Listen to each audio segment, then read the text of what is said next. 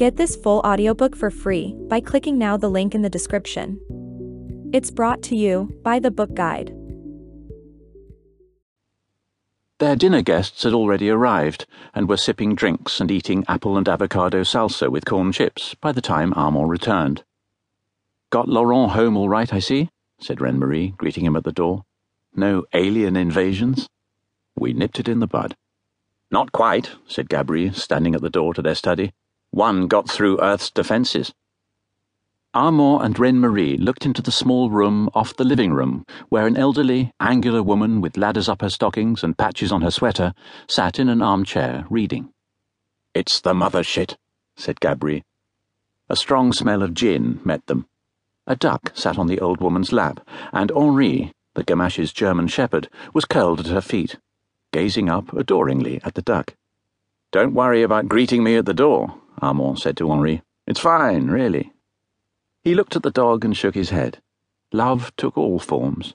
This was, though, a step up from Henri's previous crush, which was the arm of the sofa. The first hint of infestation was the smell of gin, said Gabri. Her race seems to run on it. What's for dinner? Their neighbour, Ruth Zardo, demanded, struggling out of the armchair. How long have you been there? Reine Marie asked. What day is it? I thought you were out clubbing baby seals, said Gabri, taking Ruth's arm. That's next week. Don't you read my Facebook updates? Hag. Fag. Ruth limped into the living room. Rosa the duck goose stepped behind her, followed by Henri. I was once head of homicide for the Sûreté du Québec, said Gamache wistfully as they watched the parade. I don't believe it, said Reine Marie. Bonjour, Ruth, said Antoinette. Ruth, who hadn't noticed there was anyone else in the room, looked at Antoinette and Brian, then over to Myrna. What are they doing here? We were invited, unlike you, you demented old drunk, said Myrna. How can you be a poet and never notice anything and anyone around you? Have we met? Ruth asked, then turned to Reine Marie. Where's Numbnuts? she asked. He and Annie left for the city along with Isabel and the kids, said Reine Marie. She knew she should have chastised Ruth for calling their son in law numbnuts, but the truth was, the old poet had called Jean Guy that for so long the Gamaches barely noticed any more. Even Jean Guy answered to numbnuts, but only from Ruth. I saw the Lepage boy come flying out of the woods again, said Ruth. What was it this time? Zombies? Actually, I believe he disturbed a nest of poets, said Armand, taking the bottle of red wine around and refilling glasses before helping himself to some of the salsa with honey lime dressing. Terrified him. Poetry scares most people, said Ruth. I know mine does. You scare them, Ruth, not your poems. Oh, right, even better. So, what did the kid claim to see? A giant gun with a monster on it. Ruth nodded, impressed. Imagination isn't such a bad thing, she said. He reminds me of myself when I was that age. And look how I turned out. It's not imagination, said Gabri. It's outright lying. I'm not sure the kid knows the difference any more himself. He turned to Myrna. What do you think? You're the shrink.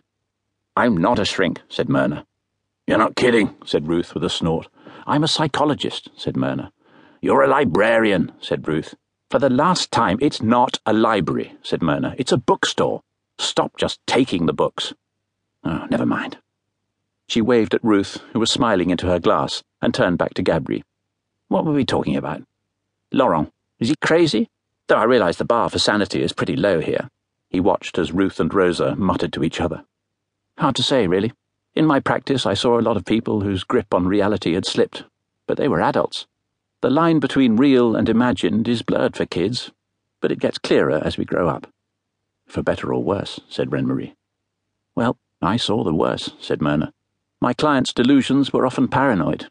They heard voices, they saw horrible things, did horrible things.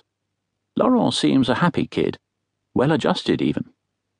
You can't be both happy and well adjusted, said Ruth, laughing at the very thought. I don't think he's well adjusted, said Antoinette. Look, I'm all for imagination. The theatre's fueled by it. Depends on it. But I agree with Gabri. This is something else.